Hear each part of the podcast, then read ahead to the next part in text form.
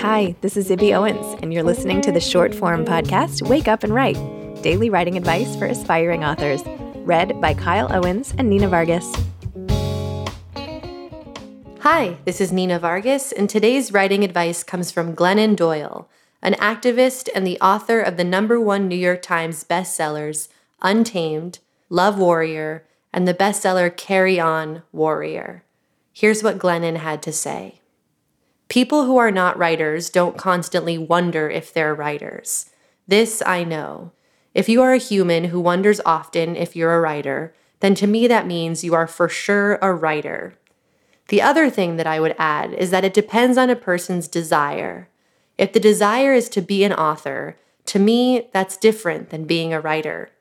Being a writer is what I hold the most dear. I have friends who are writers who happen to have become authors. I have friends who are writers who have never become authors and who are the best writers I've ever known.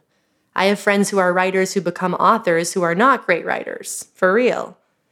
If what you want is to be a writer, and by that I mean you just want to experience the world deeply and then experience it twice by going to your computer and trying to make sense of it through words and communicate it to other people, then you have to write. It almost doesn't matter what comes next. I had to write to nobody for 10 years before anybody was like, Do you want to write a book? You have to be willing to do a hell of a lot of time that nobody might ever see, which means that if you really want to be a writer, you kind of have to not be able to live unless you write. It has to be something that you can't not do.